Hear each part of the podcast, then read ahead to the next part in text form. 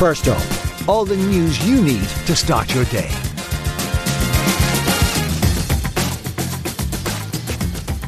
Good morning. You're listening to Newstalk with me, Shane Beatty. It's Wednesday, May 31st. I hope you're well. Coming up, recommendation to be made to relax Ireland's abortion laws. New laws on the way for drinking spiking. And today is World No Tobacco Day. Plus, we'll have all the other news making the headlines and the latest in sport and entertainment. But first up this morning, a recommendation will be formally made today to relax Ireland's abortion laws. The chair of an independent review group will appear before the Oireachtas Health Committee. Marie O'Shea is expected to tell TDs and senators changes should be made, including the removal of the three day mandatory waiting period before a woman can access a termination of pregnancy. New laws will be debated today to punish those who spike someone's drink. The standalone offence will see jail sentences of 12 months handed down for spiking, while drink spiking that leads to physical or sexual assault will carry even heavier penalties. Fine Gael Senator Mary Seery Kearney says the proposal is going before the Seanad today this is the spiking act in itself as a standalone offence. Any harm that happens is a separate offence that can also be added to that, and the accumulation of both of those, depending on the on the level of harm, uh, up to and including rape, as we know in the past, and from the wealth of research that's out there, those will also be offences that will be added to that in the event of somebody experiencing that level of harm. A new agency for domestic, sexual and gender-based violence is being recommended. It's among the suggestions for how to better support relatives of those killed by familicide and domestic violence. An independent study into violent deaths in domestic settings has been published by the Department of Justice overnight. It examined incidents of familicide and violent deaths caused by a partner or former partner between 2000 and 2018. Justice Minister Simon Harris has commended the tremendous bravery of the families involved who shared their painful experiences so the system can be improved.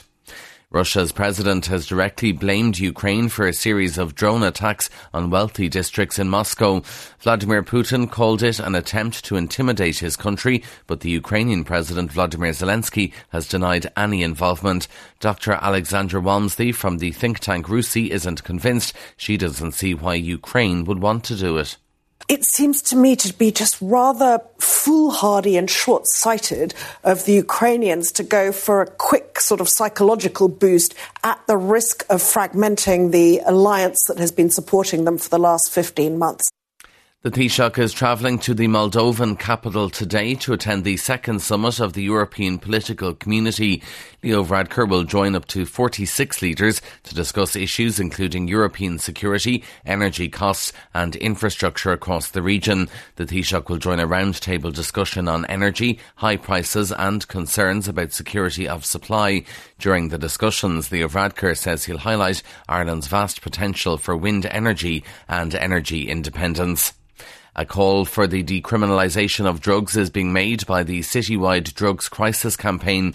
In its submission to the Citizens Assembly, the organisation says there is a clear link between poverty and drug use. 70% of drug convictions are for possession and personal use.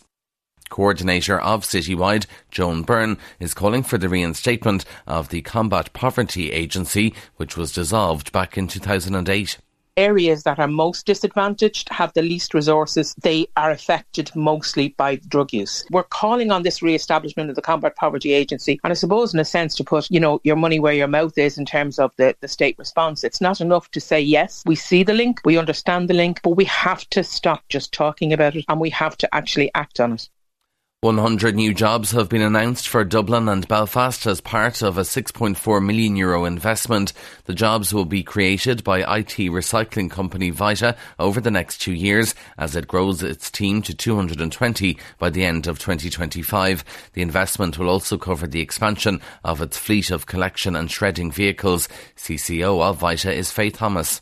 Well, the expansion is uh, an increase of um, approximately 100 employees over um, the next two and a half years, which is absolutely huge um, for the organisation and, and, for Ireland in general.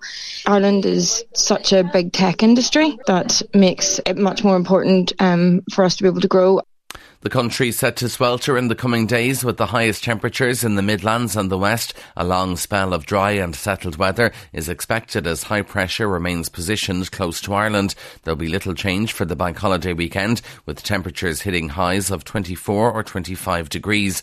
Alan O'Reilly, forecaster with Carlow Weather, says the east will feel a little bit cooler. Well, more glorious sunshine and nice warm temperatures for many parts of the country. Really very settled spell of weather with dry sunshine right across the country. Temperatures are likely to get up to 24 or 25 degrees and possibly even a little bit higher locally. Warmest in the west with that easterly breeze keeping it cooler on the east coast. In entertainment news, former This Morning presenter Philip Schofield has been dropped as an ambassador for a major British charity following his affair with the younger male colleague. The Prince's Trust, which supports young people, says it's no longer appropriate to work with him. ITV bosses are likely to face questions about what they knew when they go to see a committee of MPs next week in an appearance that had already been penciled in. And in sport in GAA, Portlaoise is the venue for this evening's Electric Ireland Leinster Minor Football Final. It's a repeat of last year's decider, with defending champions Dublin once again up against Kildare. Throw in is at half seven. And that is first up for this morning. Please start your day with us again here tomorrow. In the meantime, you can check out all the news you need on newstalk.com.